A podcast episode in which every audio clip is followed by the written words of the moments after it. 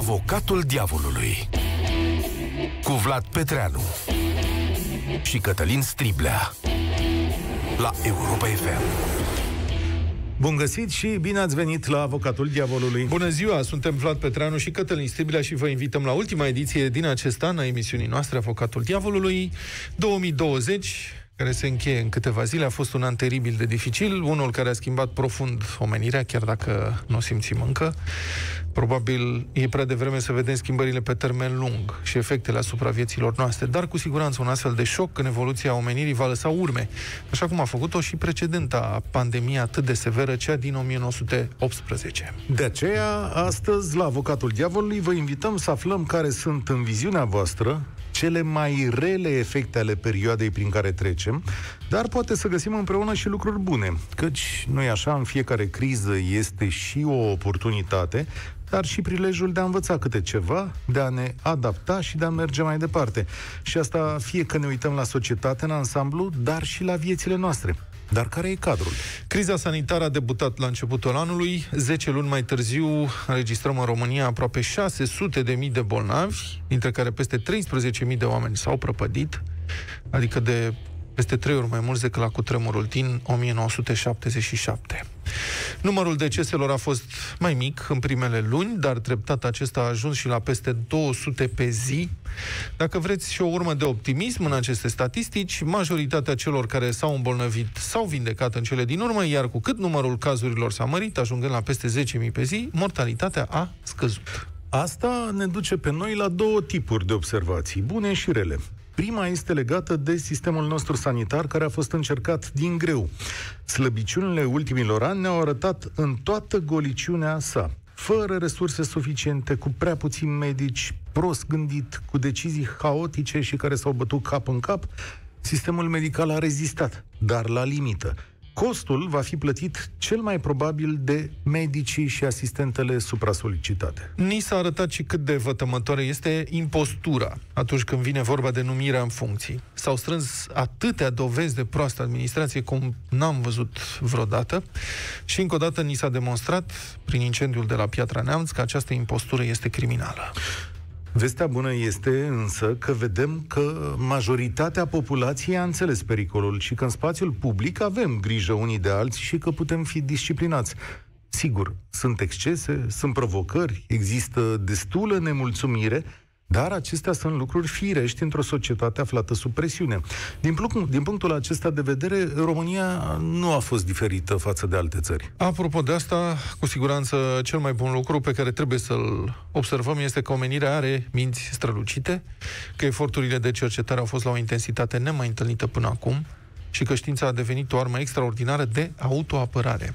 Niciodată în istorie nu ni s-a arătat așa bine cât de puternici suntem de fapt și în egală măsură să spunem că obscurantismul, minciuna, frica, conspiraționismul facil sunt parte din ființa noastră. Așa cum repede am văzut că întreaga planetă nu stă bine nici la educație. La fel de complicată s-a dovedit a fi criza economică. Jumătate dintre întreprinderile mici și mijlocii și-au redus activitatea. O treime au închis de tot Șomajul, mai ales, mai ales în rândul bărbaților, a crescut în ultimele luni și a depășit 5%. O parte dintre companii au funcționat doar pe baza ajutoarelor oferite de stat, chiar dacă acestea au fost cam poticnite. Pe de altă parte, companiile mari au avut un an bun. Vânzătorii de bunuri de mare consum au prosperat, ca și cei care lucrează în telecom, curierat, transporturi sau construcții. Unii întreprinzători s-au orientat sau au găsit soluții inovative. Una peste alta, economia a scăzut doar cu 5% anul ăsta. În ce privește criza bugetară, aici statul român dă întreaga măsură a ineficienței sale bine cunoscute, supradimensionat, cheltuitor fără măsură, fără încasări, cu aceste caracteristici, bugetul național pârâie din toate încheieturile. România a ajuns să dea pe pensii și salarii practic tot ce încasează. Din cauza anului electoral, nicio măsură de redresare nu a fost luată, iar țara noastră s-a împrumutat cu disperare.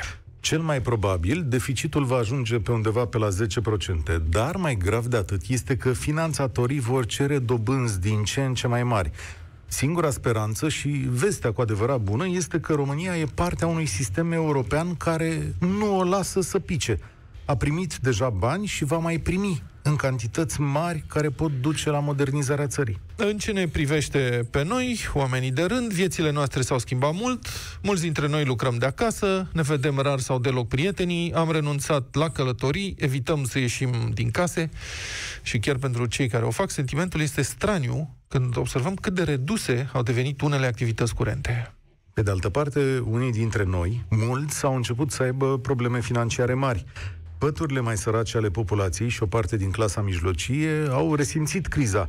Alții au mai pus un ban deoparte și, ca în orice criză, oamenii cu dare de mână poate chiar au câștigat ceva. Am devenit mai singuri, dar în același timp am și redescoperit bucuria de a petrece mai mult timp cu cei dragi. Am fost ceva mai mult alături de familii și poate am avut mai multe ocazii să mai și reflectăm la una alta. Da, și uh, dacă vrei așa ca observație personală, nu ți se pare că și vremea s-a așezat așa un pic? Parcă e mai iarnă, parcă a mai plouat. Mă rog, e și un studiu care zice că amprenta de carbon, sau mă rog, cum uh, carbonul emanat s-a redus cu 7% în anul ăsta, deci ceva mai bine o fi și pe acolo. Da. Mă rog, nu pe lângă București, unde cred că se arde ceva fiecare weekend. Da.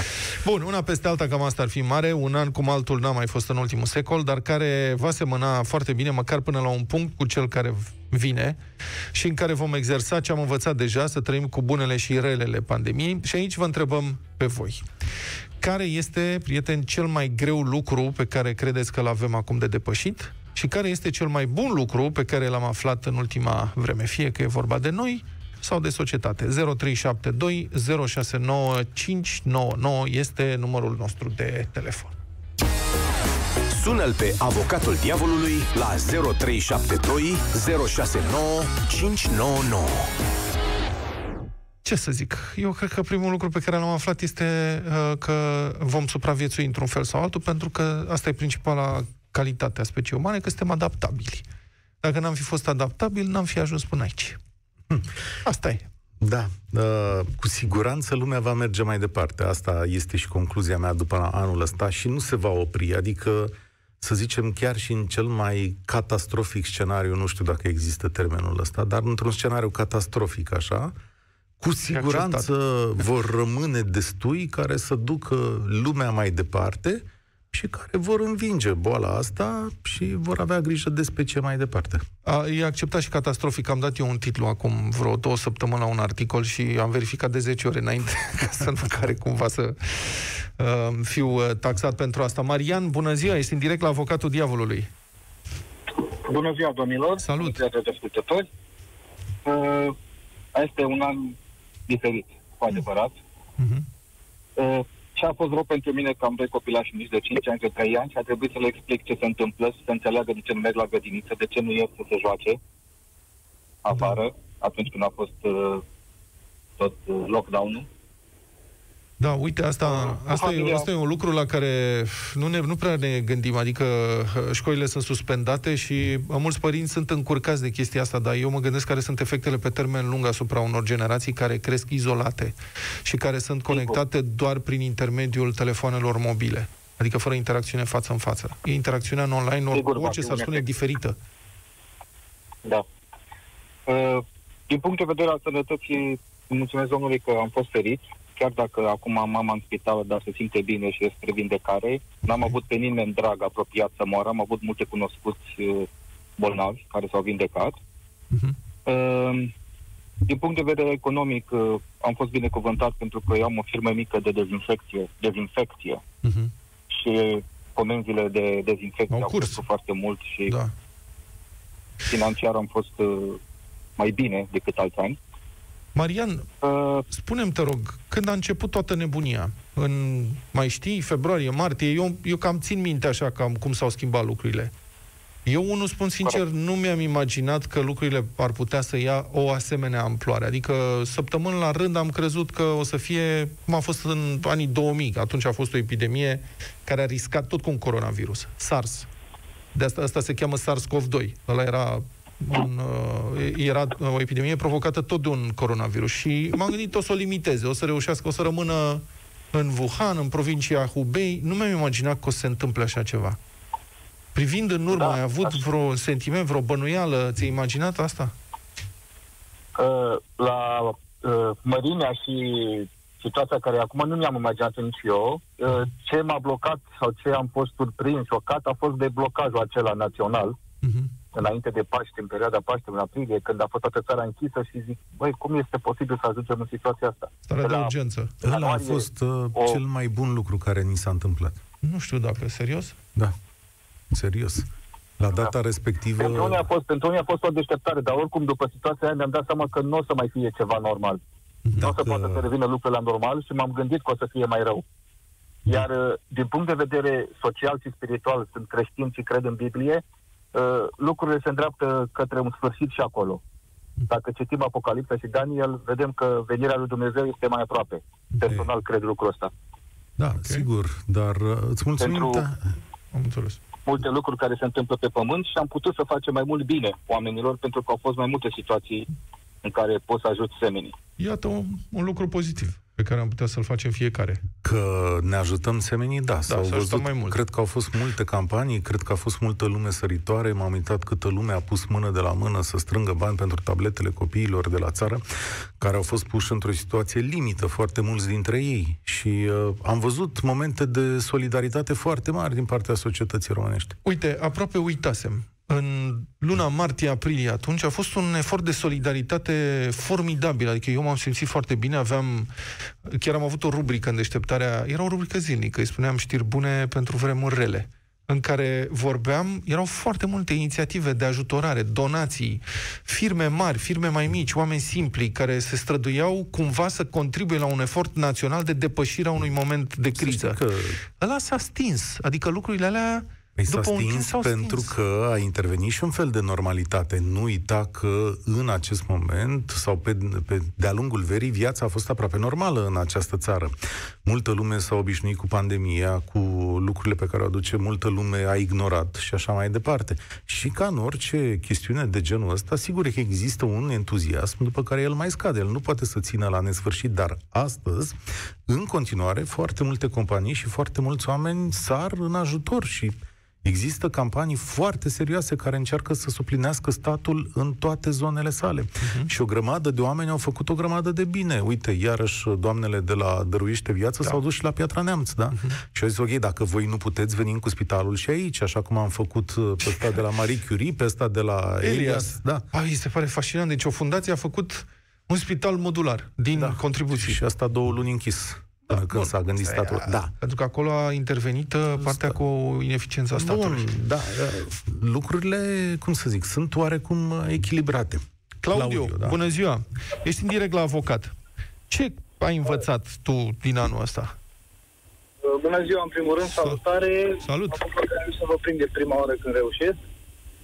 Uh, Pentru mine, 2020 ăsta a fost un an, să zic așa, împărțit. Mai mult spre bine a bătut decât spre rău, sincer. Poftim. Cu toate că la începutul pandemiei mi-am pierdut jobul, eu activam în, uh, în domeniul Horeca, Mm. mi-am pierdut jobul, dar am reușit să mă relansez oarecum repede. Am stat o perioadă acasă în care am reușit să mă relaxez, am stat un pic mai aproape de copii, de familie, Da? după care am zis, mi-am zis, domne, până la urmă și, și copiii mei trebuie să mănânce ca și ceilalți. Și am încercat să mă îndrept spre, spre o altă Ce anume? meserie, să zic așa. M-am, uh, am îndreptat către, către domeniul construcțiilor Poftim. Foarte bine. și chiar, uh, chiar am reușit să și învăț unele lucruri noi Mhm. și să, să câștig și niște bani. Am reușit să lucrez și reușesc în continuare să lucrez pentru o firmă. Cum se Uh, pare? mai Cum fac ți și se pare particular. schimbarea asta, până la urmă? Cum ți se pare schimbarea asta? Adică dacă ai putea să alegi acum, mă rog, în curând probabil că vei putea să alegi între cele două meserii pe care le știi deja. Pe care ai alege Eu, eu cred, în primul rând, aș, uh, aș reveni la, la domeniul meu de activitate, la aș reveni în Horeca, Mhm. dar eu nu cred că o să mai fie cum a fost înainte de, de pandemia asta. Adică, ce vrei să spui cu asta? Nu cred că o să mai fie cum a fost înainte. La câte lucruri s-au schimbat în, în anul ăsta, Uite, greu, greu o să mai revenim la, uite ce la cred eu. normalitatea de dinainte. Sunt două ipoteze aici. Cea în care populația va fi vaccinată în mare măsură și va accepta acest lucru și viața va reveni treptat la normal. Ori dacă vaccinarea nu reușește, lumea tot va merge mai departe pe baza instinctelor și deprinderilor sale făcute vreme de secole. La un moment dat, dacă lucrurile merg tot așa ca acum, lumea se va sătura și va începe să iasă treptat din casă și se va produce un fenomen de selecție naturală. Cine trece, trece, cine nu trece va fi mai cu fereală, dar viața cu siguranță își va recăpăta principalele coordonate. Ce vom avea în plus? Niște deprinderi noi cum să muncim de acasă, cum să ne facem diverse întâlniri tot așa în online, cum să mai cumpărăm niște lucruri. Dar cu totul nu. Avem nevoie unii de alții. Sunt sigur că și azi vrei să te vezi cu niște prieteni de-ai tăi, cum aș vrea eu cu Vlad să bem o bere, că uh-huh. n-am mai băut o bere de...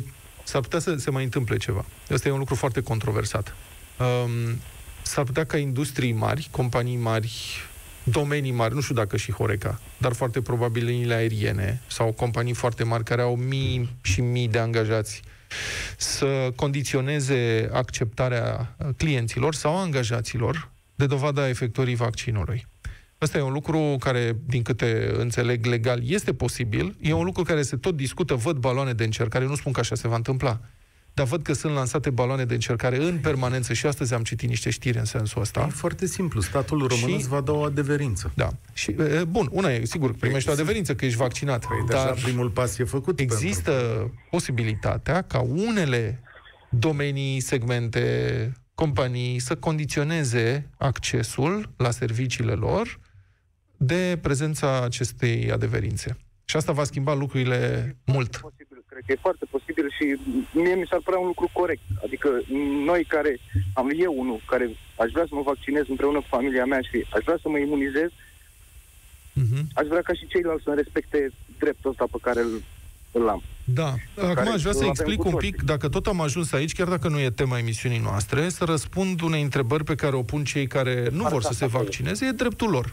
Deci vaccinarea nu va fi, sunt aproape sigur că nu va fi obligatorie în această țară, cel puțin nu mult timp de acum înainte. Și unii dintre cei care nu vor să vaccineze întreabă, dar care este problema ta dacă tu ești vaccinat, ce risc prezint eu pentru tine? Răspunsul aici este că lucrurile trebuie privite în context și vaccinarea nu este ceva ce se petrece pentru toată lumea în aceea zi. Există perioade lungi în care categorii mari de populație nu vor fi vaccinate, pentru că ori își așteaptă rândul să se vaccineze, ori sunt între rapeluri, ori după ce te vaccinezi durează un timp până când vaccinul capătă eficiența necesară, ori pur și simplu nu uh, se pot vaccina din motive medicale sau poate chiar religioase, înțelegeți? Adică oamenii sunt oameni care vor rămâne vulnerabili, fie temporar, fie permanent. Ori uh, a, a răspândi virusul în aceste comunități este un act ostil față de membrii societății.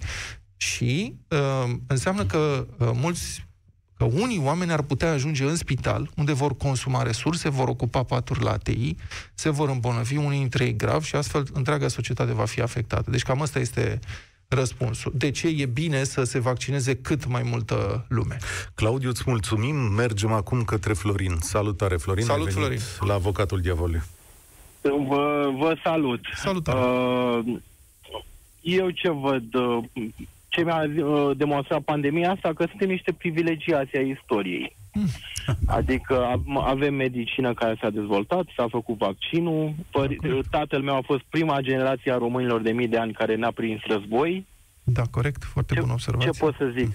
Eu zic că e... am un optimism așa în mine. Și s-a schimbat puțin și cum se pune problema cu pandemia asta. Dacă până acum inconștienții mă puteau îmbolnăvi și eu n-aveam nicio armă, Uh-huh. Acum eu mă vaccinez, imunitate. Uh-huh. Știi că e o memă pe net, nu știu dacă lumea e înțeleg ce e, Darwin Awards. Premiile da, Darwin. Da și nu. Asta o să fie. E, da, da. da și nu, pentru că, încă o dată, unii...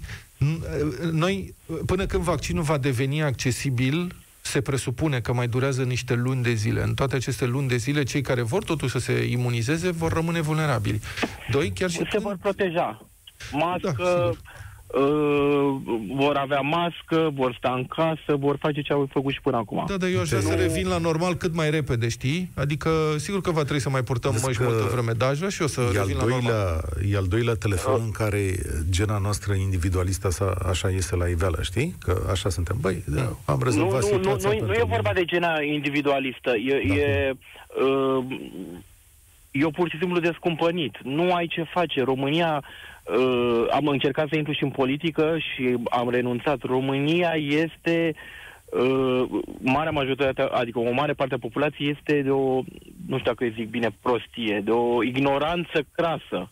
Nu înțelege, nu vrea, uh, Și nu înțelege da și fenomenul Așa Da, să da, căutăm un și asta mai- echilibru. Nu, sunt, nu suntem cei mai răi, nu suntem nici cei mai grozavi Uite- din punctul ăsta de vedere, dar lucrurile se mai schimbă și evoluează, încet, încet. uite, eu, eu, eu vă spun așa, eu sunt fost uh, corporatist, programator, m-am mutat în Târgu Jiu. Da. Credeți-mă, am avut un șoc din bula mea de oameni educați acolo. În, să, am, lucrez mult și în mediul rural și în... uh, Am, am avut un șoc. Voi, de exemplu, când vă duceți de la București la Timișoara, mergeți cu mașina, în stânga și în dreapta sunt sate. Unei e plin de oameni de asta, îmi pare rău. Uh, Cred că cea mai mare problema noastră este să găsim cumva o soluție să adaptăm sistemul de educație la nevoile, să ne facă uh, Fii oameni atent. pentru Dacă secolul lumea, 21. dacă lumea are credințe diferite de ale tale, să nu face confuzie. Dacă unii au credințe diferite, nu înseamnă că sunt mai slabi, mai prost educați, needucați sau să nu zici lucrurilor pe nume, domnule, ăla nu, nu crede ca mine, nu e din bula mea, e altfel, sigur nu e educat. Că lucrurile nu merg așa. Oamenii... Bunica mea a avut, scuză-mă că te întreb, bunica mea a avut 12 frați, au trăit 8, pentru că nu era medicină. Acum ne, nouă ne-a rămas o tradiție, când se naște un copil, îi zici să trăiască. Da, mai- Așa e, da. Mi, mi, Da. mi, mi se pare stupid cum să trăiască, stai, cum să moară copilul. Păi înainte nu era medicină avansată. Adică haideți să ne uităm, uh, da, dacă punem așa pe un grafic, mortalitatea infantilă, speranța de viață cu evoluția medicinei. Dar vrei să zic un secret? Pentru oamenii de la țară pe care îi vezi tu pe stânga și pe dreapta, urarea să străiască e la fel de valabilă, pentru că pentru mulți dintre ei asistența sanitară nu există acolo. Întâlnirea cu un spital e la fel de grea ca acum 100 de ani. Poate pentru unii Da, e da, periculoasă, poate unii dintre ei nici n-ajung, unii dintre ei nici nu știu că sunt bolnavi. Deci urarea că să străiască copilul în mediile alea e perfect valabilă. Nu mai fi valabilă aici, în mijlocul corporației, la București. Știu, da, de exemplu, nu, li- lipsa de educație. Soția mea a fost însărcinată, uh, a născut la București, clinică privată, mă rog. Unii, au- foarte mulți au zis că e fiță. Mergeam o dată la trei săptămâni, analize. Am avut cunoștințe care i-au cerut, zi și mie ce pastile uh, ți-a dat medicul să iau și eu. da. Ce e chestia asta? Ce e chestia Da, asta? așa este, Normal, așa e. soția Aici e- făcea, făcea Florin. analize, făcea toate alea în funcție de ce ieșeau. N-are fier, n-are nu Da. știu ce. A luat că le iau și eu. Florin, Ce- asta e o da. suferință veche în această țară. Nivelul educației este scăzut, asta confirmă toate studiile și statisticile internaționale. Din păcate, mă rog, suntem, suntem încă în Europa din acest punct de vedere, suntem mai bine ca... Suntem într-o zonă așa mai mediu spre Uite, mediocru. Dar, te rog, a- să, sp- te rog să uh, mă crezi că societatea română n-a fost niciodată mai educată în istorie ca acum. La începutul, în urmă cu 100 de ani, unul din de-abia unul din trei români știa să citească. Deci rata de analfabetism era de uh, peste 66%. Înțelegi? Uite, m- Deci, m-am bă, de măcar spus oamenii ceva, știu să citească, pot citi, sigur. m-am de spus ceva ce vreau să se audă în toată țara, nu prea are legătură cu subiectul. Profesorii, uh, sistemul de educație, educațional conspiră împotriva elevilor. Toată materia care o făceam noi în clasa 8 acum o fac în clasa 5 -a. Și îi blochează, îi saturează pe copii și îi blochează. Nepoata mea face C, eu am terminat, uh, sunt programator de meserie, face C în clasa 5 -a. Ce să explic eu? Eu am Da. făcut C în clasa 11 opțional și în a Ah. noua la liceul de informatică am făcut programare. Într-adevăr, Fracțiile, dacă... fracțiile le făceam în clasa uh, în- le făceam în clasa a 5-a, eu acum în a 3-a. Uh, Conjugarea verbelor, timpurile și astea se făceau într a 7 acum le fac într a 5-a. Câțiva reușesc cu pregătiri, au cu părinți care sunt educați și pot să-i ajute, dar și sunt și unii care, mamă, copilul meu ce deștept e, dar pe lângă copilul tău deștept rămân 10 care o să fie în cârca lui. Păi ăsta e sistemul de educație din România, dar ai promisiunea că avem un an în față în care să discutăm despre Iar- asta de numai numai, că... Iar uh, de, o să sun de fiecare dată. Iar profesorilor le convine pentru că uh, școala scoate masă pentru pregătiri.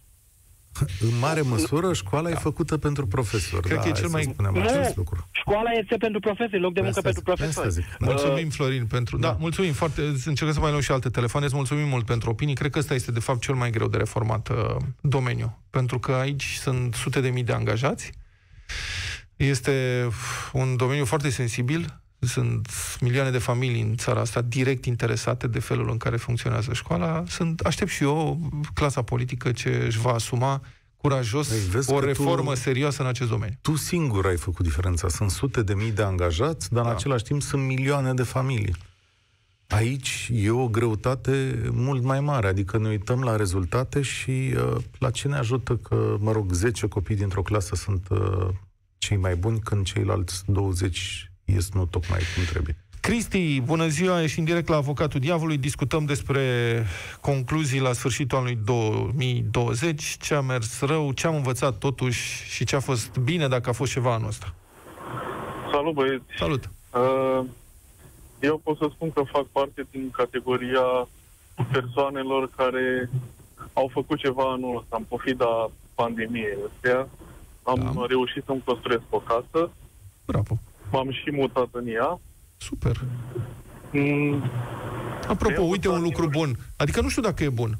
Un lucru care s-a întâmplat, o consecință a acestui an, a crescut prețul terenurilor din jurul marilor orașe și, mă rog, nu știu dacă a scăzut prețul apartamentelor din marile orașe. uh, Din contră, cred că este aceeași situație și, și în cazul apartamentelor. Mhm. Uh, De învățat, nu știu dacă am învățat ceva, nu mai anul ăsta mi s-a confirmat din nou uh, pandemia electorală, să zic așa. Ce înseamnă asta? M-au dezamăgit foarte mult uh, persoanele cu medie de vârstă mică și aici mă refer strict la prezența la vot. A tinerilor. Da. Mm. Um, chiar nu, nu mă Cred că gândeam vreodată... ca proporție, ca proporție din populație, nu cred că a fost mult mai scăzută decât uh, prezența generală care a fost uh, foarte scăzută. Că noi ne uităm, au venit puțin la vot, dar ei înșiși sunt puțini în societate. Știi că e aceeași situație ca aproape în fiecare an și de ce credeți voi că educația nu se va reflecta și în vot? Adică dacă ai o școală care scoate dezinteres, de ce vor fi interesați de vot? Dacă școala nu e adaptată credințelor lor și viziunilor despre viață și tehnologiei, de ce crezi că se vor duce la vot? Uite, exemplu, uh, capacitatea de atenție a unui copil și a unui tânăr de astăzi este foarte scăzută din cauza tehnologiei pe care o au în brațe. Lumea s-a obișnuit și să transmită mesaje în 5 secunde, da? Știți că așa e. Sunt aplicații care îți transmit un mesaj în 5 secunde și te fac să te bucuri, să râzi, să te întristezi, să te uiți așa. 5 secunde, 5 15 cuvinte. 5 secunde, 15 cuvinte. E, care partid politic, așa cum le știți ele, așa, e capabil să trimită mesaje de genul ăsta în 5 secunde? Da, corect. Că dacă În școală, există... oricum, uh, ne lipsește cu desăvârșire o educație politică. Bun, e, acum, Cristi, să știi, democrația are această capacitate, învață din propriile greșeli și este un sistem în evoluție, un sistem dinamic, care se adaptează. Sigur că durează Da, mult, sperăm. dar spre deosebire de dictaturi, dictaturile sunt osificate. De aceea, pe termen lung, dictaturile nu rezistă. Sunt osificate, ele nu se pot adapta la schimbările care, pe care uh, le aduce uh, viitorul în permanență. Da, în democrație învățăm de la o generație la alta, mai învățăm. Sunt democrații de sute de ani care continuă să învețe, așa că ce să zicem de-a noastră. E cea mai lungă perioadă de democrație din istoria României, de fapt. Putem să ne lăudăm cu asta. Deci am rezistat până acum. Asta e o mare victorie. Da. Bine, băieți, sărbători fericite. Și ție la fel. Și Mulțumim, Cristi. Hai să o ascultăm pe Anca. Bine ai venit la Avocatul Diavolului. Bună, Anca! Bună ziua, bine v-am regăsit. Uh, pentru discuțiile de până acum am câteva comentarii. Nu cred că este ok să condiționeze angajarea pe un anumit uh, job uh, vaccinul. Mhm. Pentru Efectuarea că vaccinului. Eu, da, pentru că eu, de exemplu, am trecut prin boală, sunt imunizată și Da. atunci nu și are rostul vaccinul. Dar cât timp va dura imunitatea? Uh, nu am văzut niciun studiu, nu am citit nimic care să-mi spună precis. Mhm. Unii medici spuneau trei luni, uh, alți doi medici cu care am discutat au spus 3-6 luni, funcție de reacția organismului. Aici este, Acum, cum- aici e problema. Încă continuăm să învățăm foarte multe despre acest virus nenorocit, dar Da. ca, nu știm exact cât va ține imunitatea uh, pro, de, de, determinată de infecție, nu știm cât va ține nici imunitatea uh, adusă de vaccin. Dar cam toată lumea Da. e de acord că nu este, nu este imunitate pe viață. Nu e veșnică imunizarea, dar dacă în acea perioadă în care eu îmi caut job și sunt imunizat, mă obligă să-mi fac acel vaccin, eu de fapt supun organismul la o nouă luptă pentru a-și crea uh, noi anticorpi. Ceea ce nu este ok. Adică va fi un efort substanțial, Hmm, nu e va așa. trece, te vei face bine, după care în momentul în care te prinde din nou cu imunitate scăzută sau cu uh, o sensibilizare a organismului, ce faci? Când mi-e tu ești teamă- deja epuizat și organismul a luptat pe perioada aia. De asta Da, zic că nu nu. este, nu este ok să condiționăm un job de uh, O să vaccin. vedem că purtăm această dezbatere, o să o purtăm Poftim? la moment, zic, o să purtăm această Nu vă dezbatere aud cu foarte bine. Asta e o dezbatere care va fi făcută, probabil. Mi-e teamă că subiectul va uh, deveni foarte puternic în actualitate în lunile viitoare, iar cu vaccinarea, cred că f- cel puțin un timp va trebui să o f- facem vaccinul ăsta anual, așa cam cum se face vaccinul antigripal.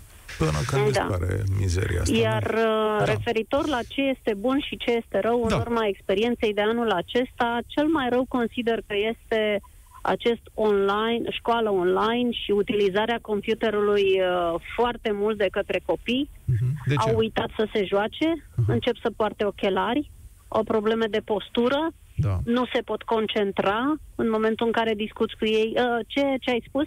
da. este această uh, pierdere a atenției, iar când vor reveni în bănci, va fi foarte greu să poată să-i țină locului cele 5-6 ore cât au. Va trebui să Asta învățăm. este Eu văd în mare asta problemă. un lucru bun. Eu nu știu în acest moment pentru ce societate se va pregăti sau se pregătește copilul meu. Nu știu cât din societatea viitoare va fi robotizată, computerizată și cât din viața lui va fi petrecută în aceste medii virtuale. Sigur că asta are impact asupra lor, dar și școala va trebui să se adapteze, adică să vadă care au fost lucrurile proaste și lucrurile bune. Uite ce îmi place mie să zic, Anca, faptul că fiul meu a fost obligat și a trebuit să învețe să lucreze cu diverse programe și aplicații pe care școala le cere și care sunt uzuale în companie, adică, știu eu, Google Drive, suite Asta, de da, genul este ăsta. un aspect bun, dar uh, la vârsta lor, intensitatea de a sta atât de mult în fața ecranului nu face bine. Asta e Într-adevăr, adevărat. este bine să fie uh, lucru ceva util, nu să-și facă temele și să discute în grupuri de socializare, nu să urmărească cine știe ce uh, teme și site-uri, să citească Word-uri cu tema ce au de făcut pe hârtie. Adică, cumva, mixul ăsta nu, nu este Știi cum e? extrem de bun. Am văzut profesori foarte ok, care știu să-i pregătească. Am văzut și altfel de profesori. Am auzit, de fapt, despre profesori care nu mai le dau temele, știi? Sau le dau o polologie scrisă acolo și uh, cu asta s-a terminat. Dar am văzut și profesori care știu să-i activeze online, chiar cum sunt ei în momentul ăla. Acum, eu s- aș spune, bun, sigur, nu sunt specialist în domeniu, dar cred că uh, programa, curicula sunt totalmente neadaptate pentru învățământul Ei, online. Desigur. Ori, ori ca să, se, cred că se poate face școală online, dar cu totul altfel, care să semene mai mult cu ceea ce ar fi homeschooling, ca să se lucreze pe proiecte, nu predat, uh, scris cu scârța, scârța pe hârtie la dictarea cuiva. Asta nu mai funcționează și oricum e o metodă proastă și în clasa fizică, propriu-zisă. Dar nu cred că sistemul educațional din România și administrația publică din România au capacitatea, sau ar fi avut capacitatea să se reinventeze în perioada asta. Asta, mă, normal, ar trebui să fie o discuție de purtat pentru viitor. Este o inerție foarte mare în Mhm. învățământ. Ei studiază la fel ceea ce am studiat noi acum 30-40 de ani. Vrei să și spun? mie mi se pare un pic aiurea Dar să- mai devreme și mai intens. Știi știi, să zic un detaliu pe care l-am aflat în interviurile de 10 de la scriitoarea Ioana Nicolae, literatura română pentru copiii noștri, pentru liceu, se oprește în anul 1980. Știți chestia asta? Că în manuale nu mai există lucruri în literatură după 1980, adică e... Bun, asta e să termină literatura. Nu mai e ca și cum 1990-2000 nu mai produce niciun fel de cărți sau ne sperie. Mă rog. Eu am avut șansa cu copilul meu să aibă o profesoară de română care i-a pus să citească, le-a dat listă și literatură română și universală și din anii aceștia. Și m-a surprins că n-a fost doar frații Jderi, uh-huh. sau... Uh-huh. Deci Pot nu a măr- fost doar literatură veche. Pot să mărturisesc că eu n-am... Eu sunt un plăcută. cititor avid, adică de ăsta, cititor cu roaba ai mei erau chiar disperați la un moment dat că nu mai ieșeam afară să te-am citesc. Eu n-am reușit să citesc frații Jder niciodată. Dacă vrei, îți povestesc de unde n-am, nu am, n-am reușit, începe, sincer. Începe cu Ionuț, care avea un cal și Bun. era stângaci. Asta a fost cu frații Jder, da, aici am, am recunosc. Eu am uh, menționat asta pentru că tocmai am primit-o de la cineva că poate îmi va trebui. Da, nu știu dacă... Uh, depinde dacă ai depresat ceva. Nu vreau să descurajez pe nimeni să citească. Da. Cred că e foarte important pentru orice copil să citească foarte mult. Cred că e Aș vrea... chiar mai important decât da. școala în sine, pentru că să, să știi... citești îți dezvoltă imaginația și capacitatea de a fi creativ. Îți mulțumim, Anca. Da, să mergem mai departe. Uh, Bogdan, nu? Bogdan, bună, ești în direct la avocat. Bună ziua, Salut, Bogdan. Da, foarte bine. Uh, da, eu sunt uh, din categoria celor care am trecut și prin uh, șoc și greu și da. uh, speriat, să zic așa, în primă fază, dar și prin uh, categoria celor care am ieșit cu bine din... Uh, sunt uh, activez, adică din punct de vedere economic, da. business, activez în uh, domeniul Horeca și m-a prins uh, pandemia cum nimeni nu se aștepta, chiar dacă început în ianuarie, decembrie, ianuarie, februarie, nu s-a așteptat să devină o chestie atât de serioasă și atât de gravă. Da, domnule, incredibil. Și m-a prins da, și m-a prins undeva în uh, fix pandemia aia după o investiție imensă, Asta cu un număr imens de angajați uh-huh. și uh, cu niște datorii imense, pentru că 2019, 2018, 19 a fost un boom, nu doar pentru Horeca, și pentru multe domenii. Uh-huh.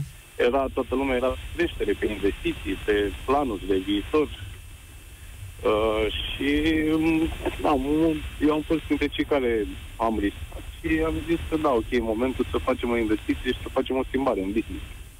Și aveam în martie, sau la începutul aprilie, undeva la 700.000 de datorii și vreo 140 de angajați. și, da, și, dar pe partea cealaltă, uh, cred că la două săptămâni, trei săptămâni am devenit foarte optimist.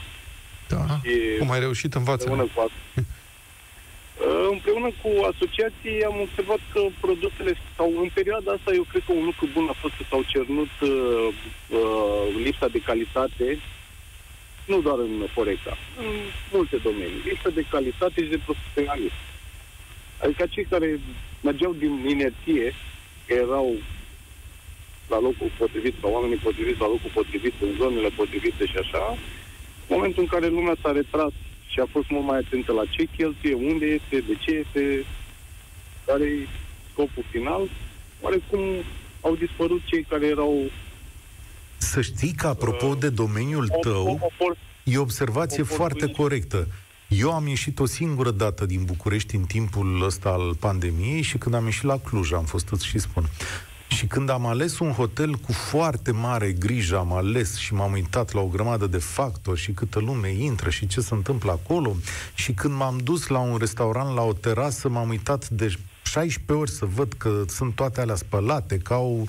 Deci s-a văzut de la distanță unde este calitate și am intrat cu încredere. Deci asta mi-a plăcut foarte mult și am văzut oameni din industria voastră care s-au adaptat foarte, foarte repede la chestiunea asta. Exact. Și asta vreau să zic. Un alt punct foarte, foarte important din punctul meu de vedere, că mi-am învățat business-ul de 10 ori mai bine decât o făceam dacă nu era această pandemie. Uh-huh. Mi-am, în primul rând am făcut eficientizare în business, uh-huh. care noi eram pe investiții, pe dezvoltare și eficientizarea oarecum da. nu mai ai timp să te mai gândești și la ea.